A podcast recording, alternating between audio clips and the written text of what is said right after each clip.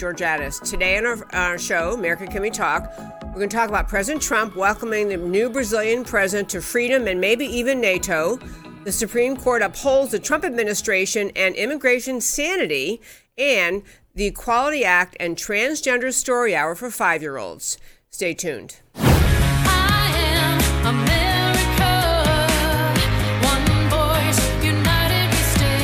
Debbie Georgatos, host of America Can We Talk, is an author, attorney, and political analyst whose mission is to inspire the American political conversation about preserving liberty in the best country on earth.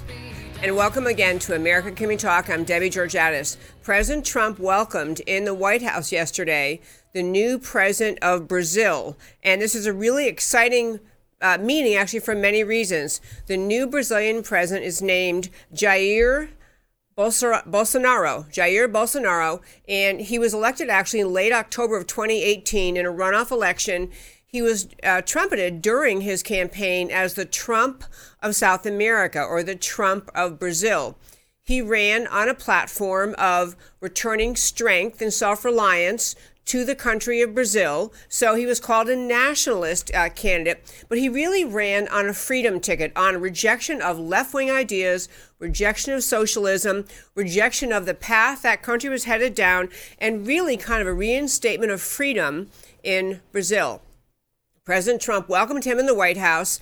And among the things that were said at the White House included President Trump making reference to the fact that maybe Brazil should become a member of NATO, or at least uh, there's a status you can seek at NATO, a major non NATO ally. That is the status Brazil has been seeking. And so they talked about NATO, uh, maybe Brazil ultimately becoming part of NATO, or at least getting some of the benefits of NATO members, which of course is a North Atlantic Treaty Organization. And that was seen by many people not just as a really strong endorsement of this of Brazil of the new leadership of the return to freedom in this country the rejection of left-wing big government socialist government but also maybe as a little tiny bit of a hint a slam at Angela Merkel who, who in Germany announced just yesterday that despite their commitment, despite their promise, as a matter of fact, that they were going to begin to pay their fair share toward NATO, she announced, Angela Merkel announced, well, actually, I know we said we would pay our fair share. I know we, we said we'd ante up and get close to 2% of our GDP as, as our contribution to NATO. But she's saying, no, we're not. Or maybe eventually. What she said is they're going to instead move toward having the um, country uh, slightly increase their, their uh, contribution toward NATO, which is, by the way, for their defense, for the defense of Europe slightly increase their contribution, nothing near in, in, absolute dollars or in percent of what America pays, but that they can't really ante up like they said they would because. Number one, they are paying for this massive pipeline to be built, which will bring in oil and energy from Russia. This was a rejection by Angela Merkel of buying more energy from America. It was seen as a questionable alliance with Putin, but they got money to spend on that and money to spend, of course, on the massive number of refugees they continue to bring into that country who have caused such impossibly difficult challenges. And they also, she said, need to put more money into foreign aid. She said they're not cutting foreign aid just to pay up their uh, fair share in NATO.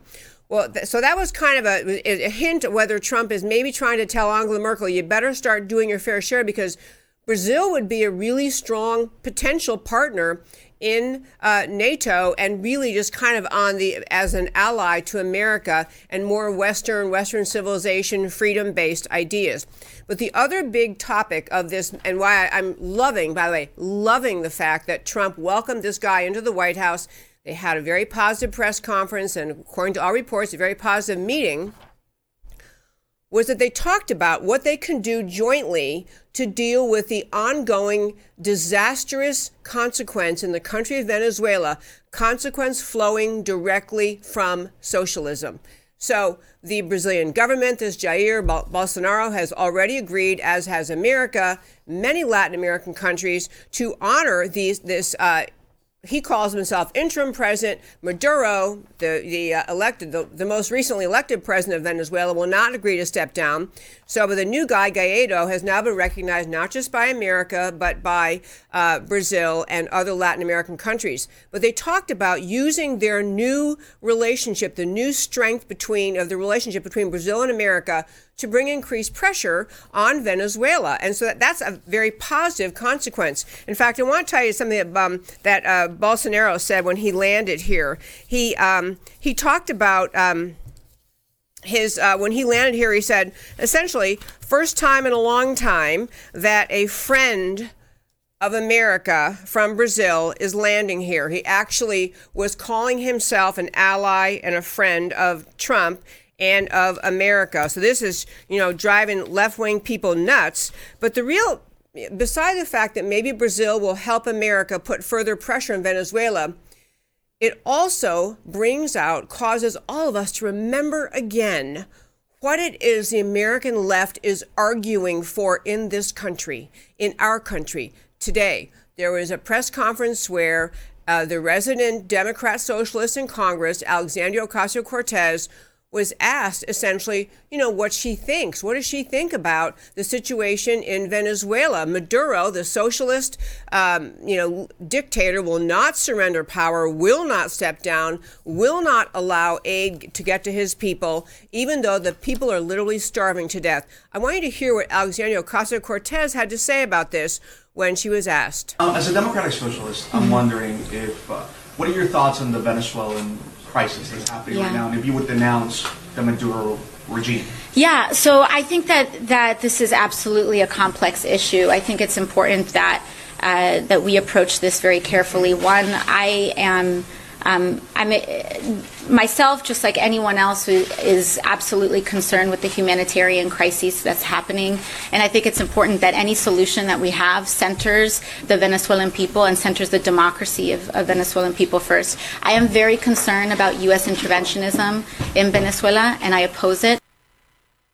She went on to say, let me make clear you and, and I and the world are watching Venezuela descend is already has descended into absolute horror, horrific situations, people starving in the streets, no food available, grocery store shelves are empty.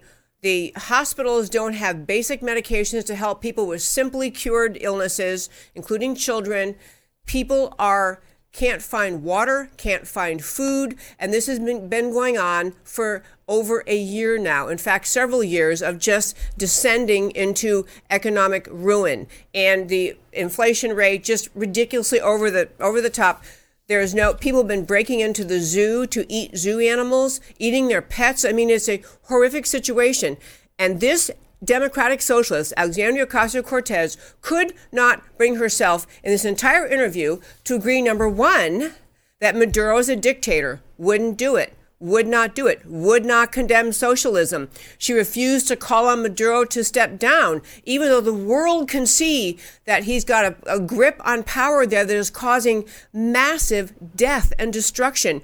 She wouldn't call him a dictator. Her only negative words were about the Trump administration and whether they should, uh, and, and, and she actually denounced America providing humanitarian aid to the Venezuelan people, many of whom are forced to eat food out of trash.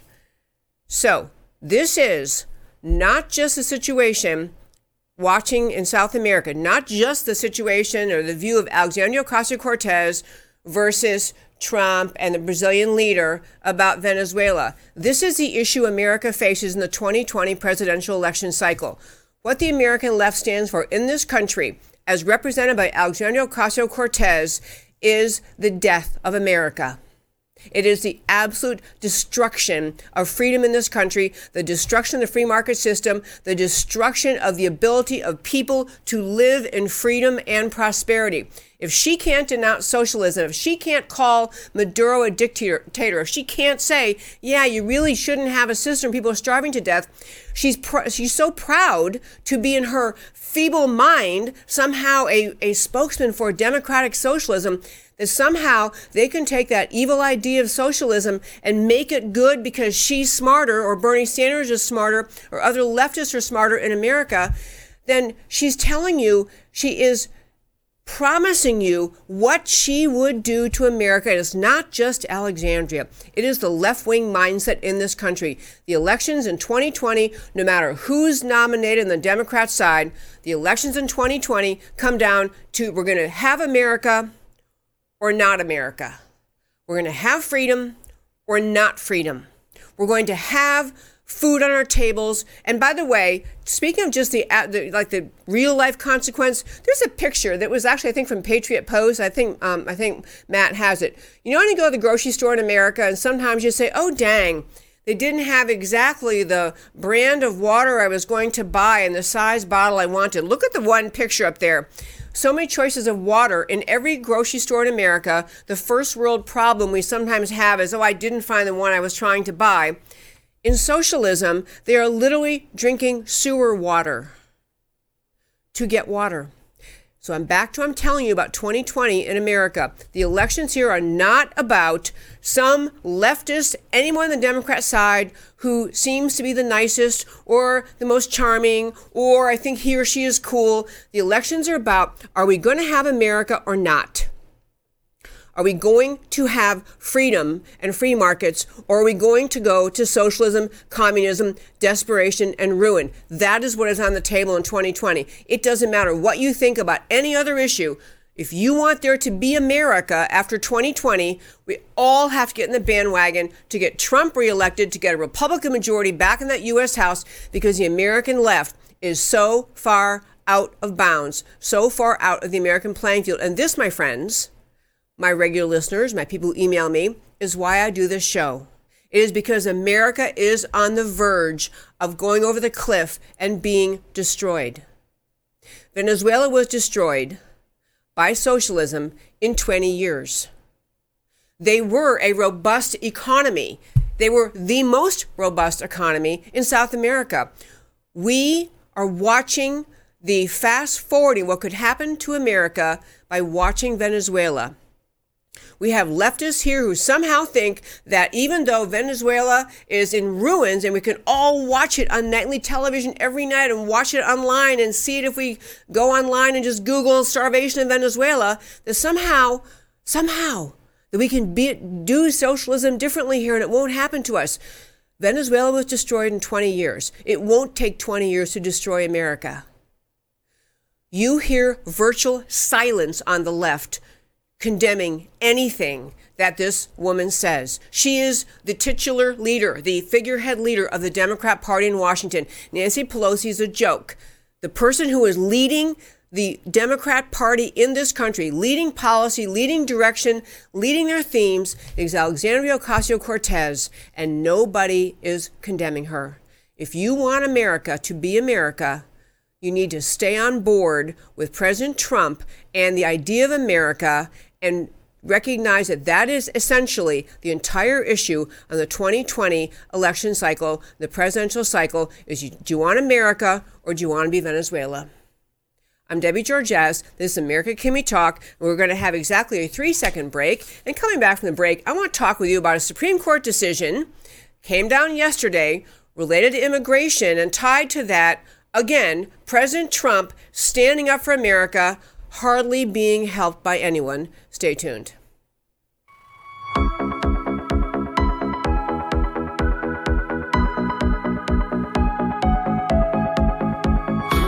Back already? So, President Trump got a victory in the Supreme Court yesterday, and as many, many decisions are on the Supreme Court, it was 5 4. This is, uh, unfortunately, the story. The Supreme Court really over decades. We, we have some amazing, you know, 9 0 decisions. Pretty much we have a lot of 5 4s and maybe 6 3s. But the Supreme Court ruled yesterday uh, it involved a federal law that concerns people who entered America illegally. So they are illegal aliens. They have no legal status to be here, and they've committed a crime and they've been punished for that crime. They've been they've committed it. They have been prosecuted. They've been convicted. They've served their time. They've come out of prison. They still have no legal right to be here. And that group, those people, are the ones who brought a lawsuit and made the argument to the Supreme Court, all the way up through the district court. And by the way, naturally, they chose courts in California, went through the Ninth Circuit, the most liberal, unconstitutional, you know, constitution defying appellate court in the entire country, the Ninth Circuit. These people brought a case arguing that a tiny little provision in the federal law that talks about even after an illegal alien has been, you know, arrested for some other crime, whatever the other crime they did, you know, got tried, got convicted, went to prison, that the law current the law reads that a person who is um, that the government can detain convicted convicted aliens when the alien is released, meaning the government has the right once you're released from prison, the government has the right to hold you, to detain you. They tried to argue that that meant that the government had to be able to be on Johnny on the spot the moment they're released from prison, that the government only had 24 hours. That that was what the term in the law when the alien is released meant. And if the government did not happen to nab them the moment they were released from federal prison, and then they went back to their sanctuary state or city, that the government then could not deport them. I want you to just think about that for a moment. They know they entered America. I mean, the, the, audacity is breathtaking. They know they entered America illegally. They have no legal right to be here. On top of that, they commit a crime, some other crime. They are caught, they're convicted, they go to jail, and when they get out, they actually took a court, a case to the Supreme Court to argue, well, they shouldn't be able to deport me if they don't if they don't catch up with me in 24 hours. I should be able to get away scot free. Fortunately, and, and, you'd think this should have been 9 0, but it wasn't. 5 4. The Supreme Court, though, did go the right way, backed the Trump administration, and said essentially, Are you freaking kidding me?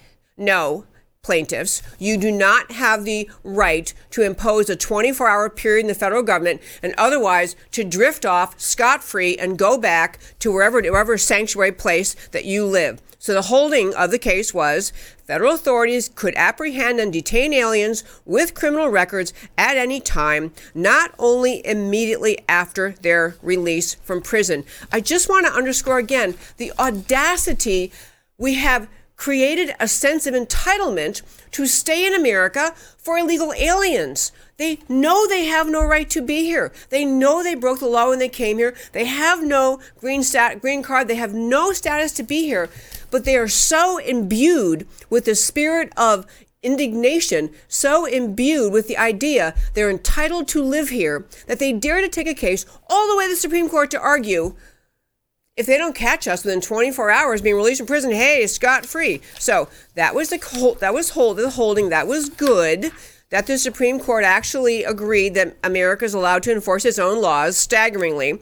But you know, I want to rate this kind of ties into something else that happened over the last few weeks. You realize, of course, that President Trump is still trying to finish the wall along the border. And President Trump said he was going to use military uh, funding money to finish the border wall when he could not get Congress to authorize sufficient money for it. So Congress wouldn't give him what he wanted. You know, the Republicans capitulated, the Democrats in the House tried to hold it up. So we get to the point where Trump issues an emergency order. And we talked about this last week. He issues an emergency order and says basically, I'm going to use money that the military that I'm going to declare emergency under the Federal Emergency Powers Act. I'm going to declare emergen- an emergency. I'm going to use federal funds to finish out to complete the wall. So Congress took up the bill, the resolution saying you can't do that. This is not an emergency at the border. So the House, run by the Democrats, of course, they go, they immediately pile on. They vote yes. Trump is not allowed to build the wall. He's not allowed to use emergency money. It goes over to the Senate. And the Senate also, the majority vote in the Senate, even though the Republicans have the majority, the majority vote in the Senate was to go along with the the House, the Democrat run House, and vote yes on the resolution, meaning vote against Trump, vote against the wall. So President Trump vetoed that bill, meaning he there and, and the votes are not there in the U.S. House or in the Senate to override his veto. It takes two thirds of the House and Senate to override a veto. They don't have two thirds, so Trump will get his way. Although now this issue go before the courts. And it'll end up at the Supreme Court. And I'll predict to you, my lawyer head background and common sense will tell you, Supreme Court is going to say, of course, you can declare an emergency declaration. But I want to make several points about this today, and and um, and just first of all, let me play. There's a quick clip from President Trump when he signed this veto of the resolution that said he's not allowed to declare an emergency, not allowed to build the wall. Here's President Trump.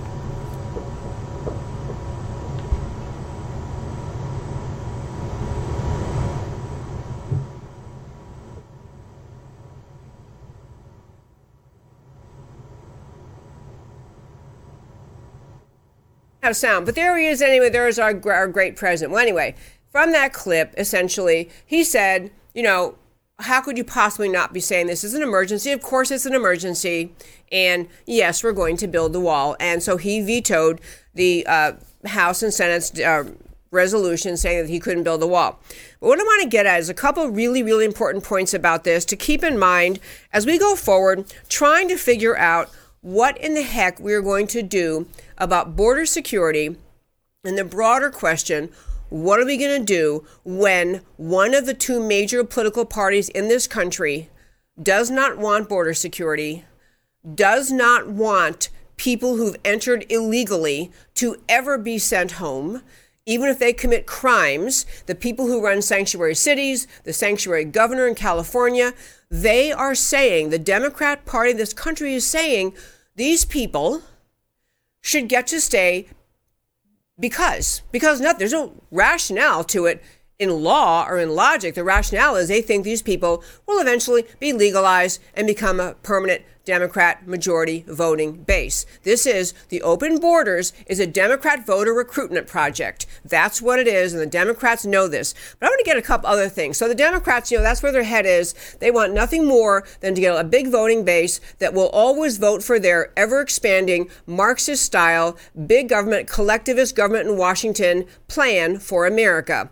They want people who came here illegally see the Democrats the only ones trying to help them stay here illegally. The Democrats who create programs that they can get housing, food, education, medical care for free. This is what the Democrats are doing to create a permanent Democrat voting base. And everybody on our side can see that. So I ask you to consider the 12, yes, 12 uh, De- Republicans allegedly same party as President Trump, 12 Republicans who voted with the Democrats in the Senate to block President Trump from using military money to build the wall. 12 of them. And I'm going to tell you what I, I'm so troubled by them, but it is the, among the ringleaders of this impossibly clueless band of Republicans in the Senate, Mitt Romney, has no idea what time it is in America. No idea. Has, he thinks he's living in his head in the 1980s and thinks we have a really interesting uh, intellectual debate with the other side. We're going to discuss immigration policy and border wall funding. No idea, cannot see what the Democrats are doing. Mitt Romney, Susan Collins never has a clue from Maine. Marco Rubio still wants to run, needs his Hispanic voting base. He thinks he'll get someday if he runs for president, so he's not going to vote for a wall. Uh, Pat Toomey, Roger Wicker, Lamar Alexander, perpetually clueless. Uh, Lisa Murkowski, you know, kind of, she's in competition to be the John McCain of today. Can she just stick a thorn in the side of Republicans as often as possible? Roy Blunt, Jerry Moran, Mike Lee, who is so disappointed me I could about, I don't know what, um, Rob Portman, and Rand Paul. All of those people voted with the Democrats against Trump, against funding the wall. And there was a great piece, I think it's up on my website, I'm not sure, AmericaCanWeTalk.org, but I think the piece is up there. Great piece by Charlie Kirk, who's the founder of Turning Point USA, essentially asking why? Why is Trump the only one in the fight? It's a very good question. Why is Trump standing alone, standing up for us? Why is Trump the only one? Who else is even trying to help the president secure the southern border. I'll tell you my reasons, I think, for some of these people. I mean, I do mean the overarching reason is they do not have a clue what time it is in America. They do not realize how radically left the Democrat Party has become. They do not realize the left is importing a voting base, which is why they don't want a secure border. They don't realize that once that voting base is here, the Democrats will someday grant them all amnesty and they will have a permanent Democrat voting base.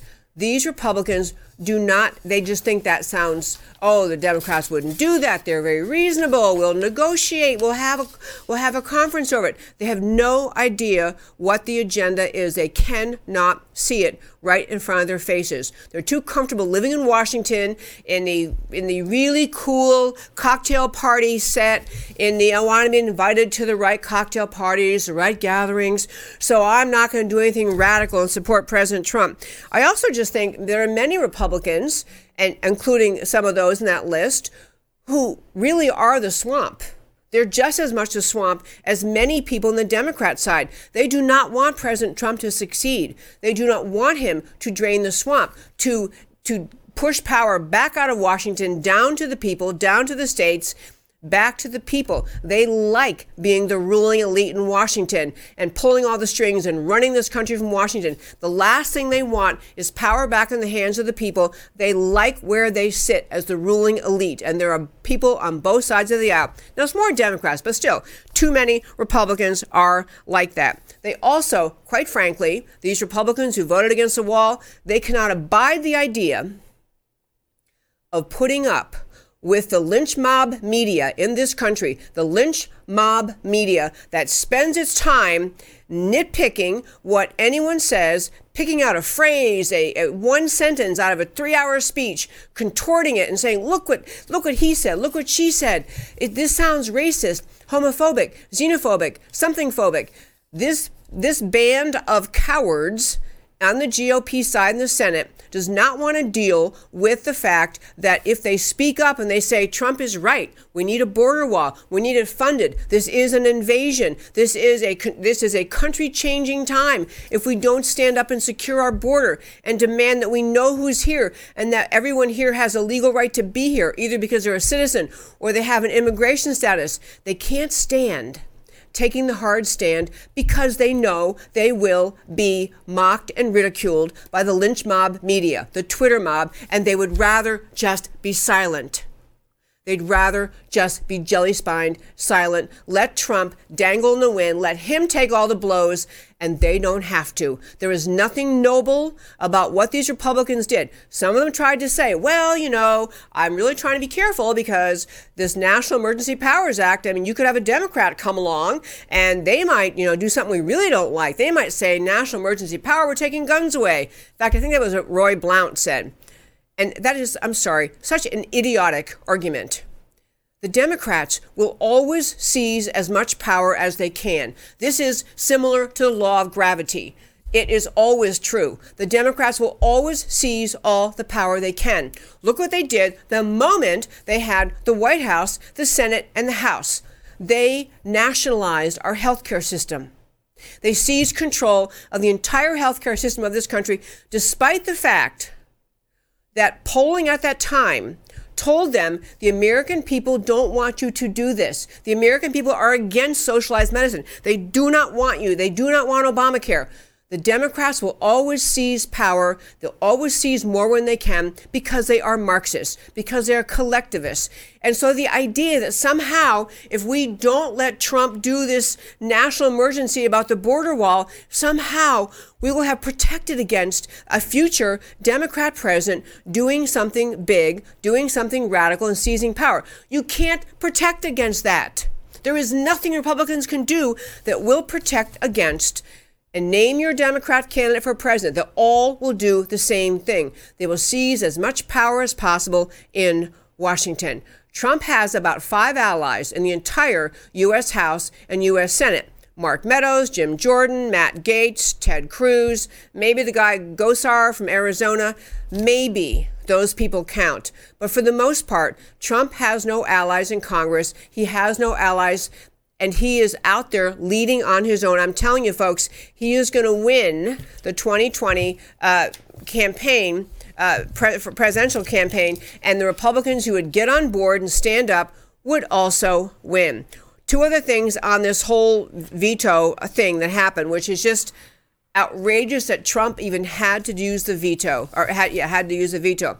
One is the military announced, the Pentagon announced this week that they have come up with 12.8 billion, B as in boy, billion in funding for the wall. The Pentagon is able to look at other projects they have and say, you know what, we could move this money over, going to move this money over.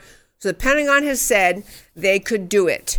So I'll tell you two last stories relating to this we this invasion at our southern border. It's a combination. of The emergency is an invasion at our southern border, and the bigger emergency is the fact that one of the two major parties in this country has no interest not only in securing the border, they have no interest in demanding a return to law and order inside this country. Law and order meaning you have to have a legal status to be here or you can't be here they have no interest in returning to that. But let me just tell you one other thing. If you want, I was talking about the attitude of the people, the the plaintiffs in that suit who tried to tell America, tried to tell the federal courts, tried to say the Supreme Court that they could hang their hat on a little phrase in the federal law and essentially say, hey, you know what?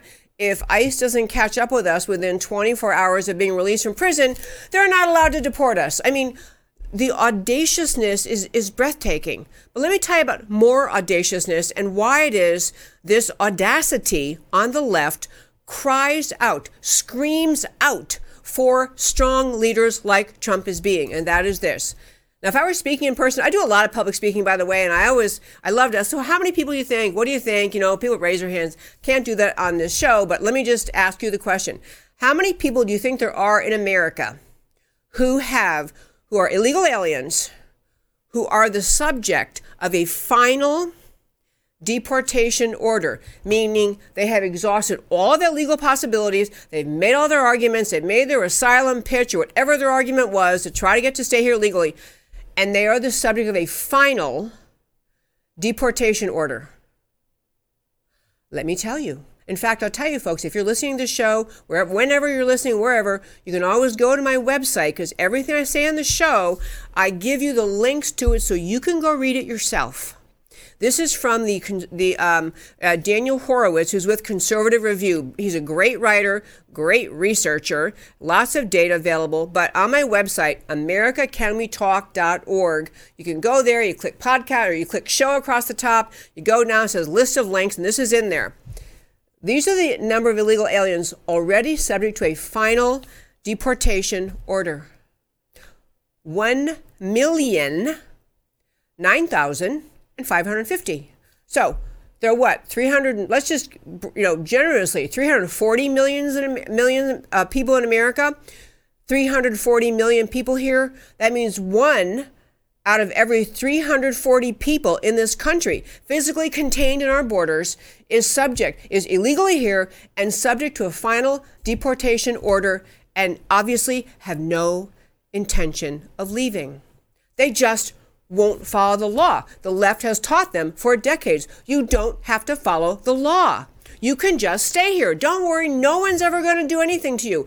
Find a sanctuary city, find a sanctuary state. You can stay. This is what the left is telling them. So you have, in addition to 1 million 9,550, there are additionally roughly 1.1 million others who are this close to the final deportation order meaning they're on the next to last step before they get to the final order. They have strung it out, delayed, appealed, argued, all the steps they can take, and they are one step away from the final order. So we're really actually over 2 million, or a total of at least 1.7 million illegal aliens just from Mexico and Central America with final or near final orders of deportation. And these numbers, folks, are from June of 2018, meaning before the massive caravans that have flooded our southern borders.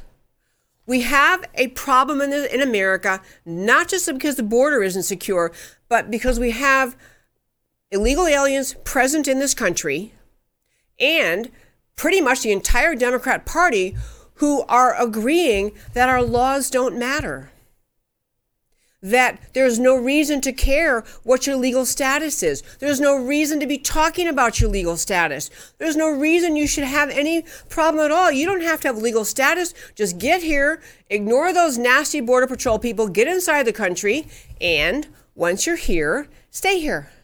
Hide out in a sanctuary city. It's not just the illegal aliens. Bad enough people in our midst think that's okay. But the Democrat Party tells them it's okay. And so, again, I'm back to why the 12 Republicans in the U.S. Senate who would not back President Trump's use of the Emergency Powers Act to order money to be put toward a wall, these people have no idea what time it is in America. They like their Washington, D.C. cocktail parties. They like their coolness of hanging out in Washington. Yeah, I'm not siding with Trump. Yeah, you know, he's kind of mean guy. I'm not mean. I'm nice. I, I wouldn't be like that. It is outrageous. It's outrageous that President Trump is fighting this issue on his own. It's outrageous that he doesn't have every member of the Republican Party jumping up and down to help him, but he doesn't. I'm Debbie Georgatos. This is America Can We Talk. We're taking actually a three second break and switching over to our last topic for today, uh, which is going back to a topic from yesterday the Equality Act. The Equality Act proposed by Democrats in Congress to add LGBTQ identity and I, LGBTQI, to Title VII to make it the case that in the same federal law that protects people from discrimination based on race and based on sex will now also outlaw prohibition or will outlaw discrimination based on the LGBTQI. You know, you, I, I didn't finish all the points I wanted to make yesterday, so I had to come back to it today. Stay tuned.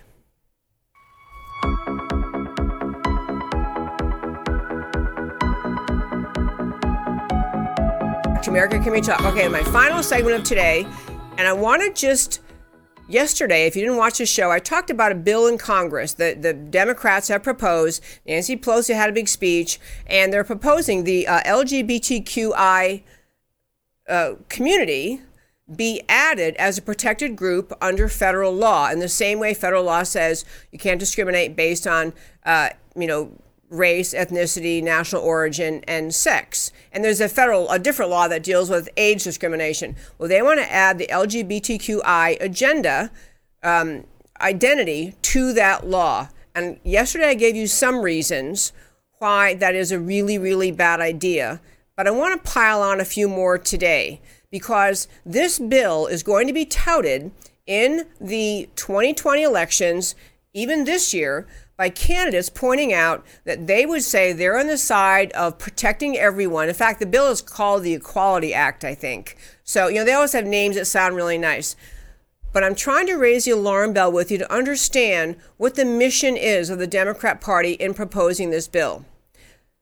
Number one, you know how we have, you've heard about cases where, for example, a teacher is fired because he or she will not use the gender pronoun an allegedly transgendered student is asking for. So a boy comes to school, says I'm identifying as a girl, uh, and that's how I, my gender identity is a girl. You need to call me she and her and all that. And the teacher, you know, either slips up or intentionally says, you know, I, am sorry, you're you're a boy. I'm going to use he and him.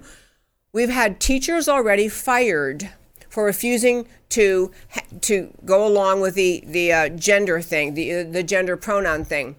But there are actually countless other circumstances. And so, uh, to, to, take that along uh, down the logical path, there will be eventually, if the left is successful in making LGBTQI part of federal discrimination law, part of Title VII, a complete freezing, a complete outlawing, a complete censoring, a complete silencing of discussion of any kind related to the LGBTQI agenda.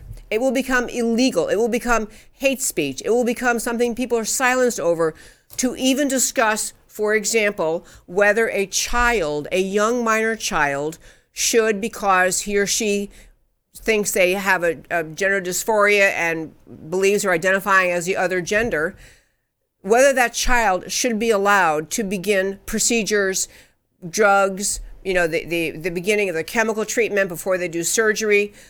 There will be a, a chilling effect on any conversation about those kind of cases to elevate the LGBTQI agenda to a federally protected class in federal law, which is what the Democrats are proposing, will mean that the person arguing, and they would say on behalf of a child, to say, no, this child is too young. This child doesn't know what they're talking about. They may need counseling.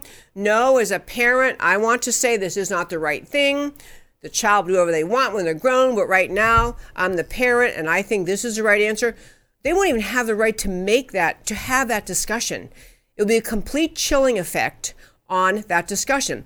Another arena where we are just watching this issue explode into insanity has to do with transgender story hours in public libraries and even public schools. I have a few pictures to show you. If you're not familiar with this, this is public libraries all over America, including in Texas, where the library suggests as a program they are bringing you know and when our kids were our kids are grown when our kids were little we used to i used to take them to library story hour someone's going to read some you know some poetry book or some kid's story and you go to the story hour and some librarian sits down and reads a story.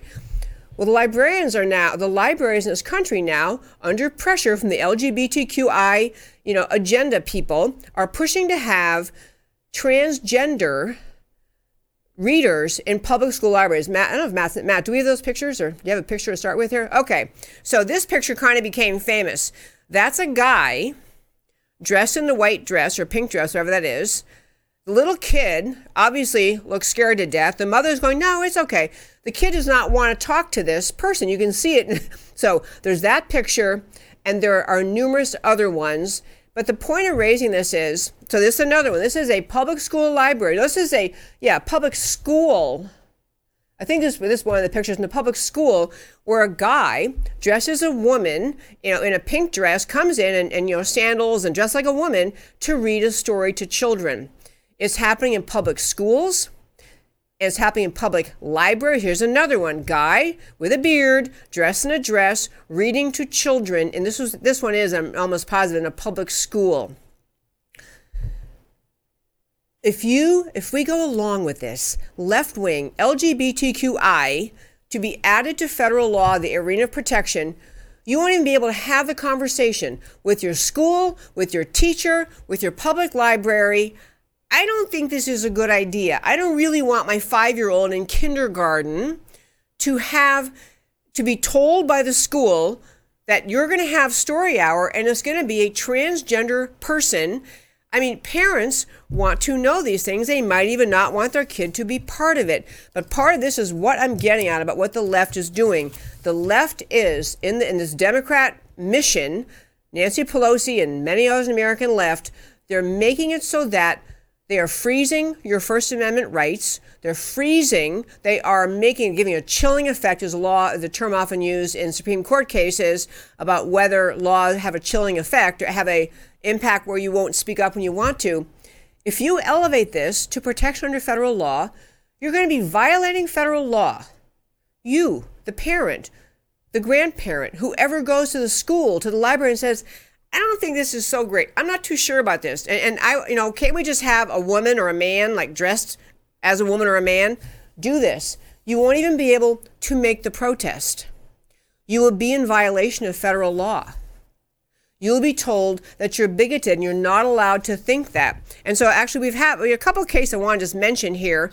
Uh, the, a Houston library, a Houston public library, had to apologize because they had a convicted child molester dressed up at the Drag Queen Storytime series, where a Houston Public Library put on the Drag, to- Drag Queen Storytime, brought kids in to a public library to have a guy dressed as a woman reading out loud to kids. The guy turned out to be a convicted child molester. Had molested, he was a convicted, had uh, a 32 year old guy who had uh, molested an eight year old boy. I am not saying that all transge- transgender people do these do bad things. I'm not saying that people who want to cross dress, whatever their, their thing is, that they're all bad characters. I am saying that there is a concern a lot of people have about the idea of whether or not it's healthy for a, a, a man to dress as a woman, show up at the public library, public school, and pretend this is normal. And please understand a few more points about this. Number one, the agenda of the LGBTQI advocates is to normalize what they are doing. It is to normalize transgenderism. It is to plant the seed in the mind of a five year old about, oh, really? I didn't realize that, you know, I, I thought there were just, I have a mommy and daddy. I thought I just have a mommy and daddy. Turns out there are some daddies who are mommies or mommies who are daddies, whatever it is the agenda of the left. You think about if you were an LGBT, if you're a person truly believing you're transgendered, that you really are in the wrong body, and you may want to advocate for your right to make a transition, why would you be pushing the agenda of sending drag queens into public school classes with five year olds? What is the reason for that? It is to normalize and legitimize the transgender identity. It is to plant the seed in the minds of children so even if they go home and their parents say, no, I don't think so, Tommy. You know, we're, we're Christians. We believe that God made man and woman. We believe marriage is a man and a woman. And, and so that's what we believe. It is to get into the minds of children that, you, that the LGBTQ agenda is normal. It is to deprive parents of their right to raise their children and teach them what they believe about gender identity and about marriage, about sexuality. It is to interfere with the parenting. It is to, I mean, why are schools even doing it with five year olds? There's actually another case in Virginia, but I'm about out of time here. The Virginia case involved a five year old also, five year old's kindergarten, where they actually had a transgender, you know, story time for kindergartners without telling the parents. Of course, the parents complain later. But the point is, is, is, is getting rooted in the school system that we get to decide what's normal and not parents. It is part of the long term mission of the American left to delegitimize Christian Christianity, Christian parents, the role of parents in teaching their children about morality and about identity and about who they are. It is the effort of the American left to drive God and the place of Christianity out of our public square, out of the political conversation. And I will tell you in closing, because I got to wrap it up here, but there's a new book out. I'll be talking about it next week. It's called, it's by David Horowitz, brilliant, former liberal, now conservative, called The Dark Agenda The War to Destroy Christian America. And Horowitz is Jewish, but he wrote this book recently. He's a huge scholar, a wonderful writer, and his new book is called Dark Agenda The War to Destroy Christian America. He's example after example where the insidious use by the American left of manipulating law, policy, and society is all designed to drive Christian thought out of America. I'm Debbie Georgatos. This is America Can We Talk. Come back every Monday through Thursday, 3 p.m. Central Time, where I always talk truth about America. I urge you to do it too. Talk to you tomorrow.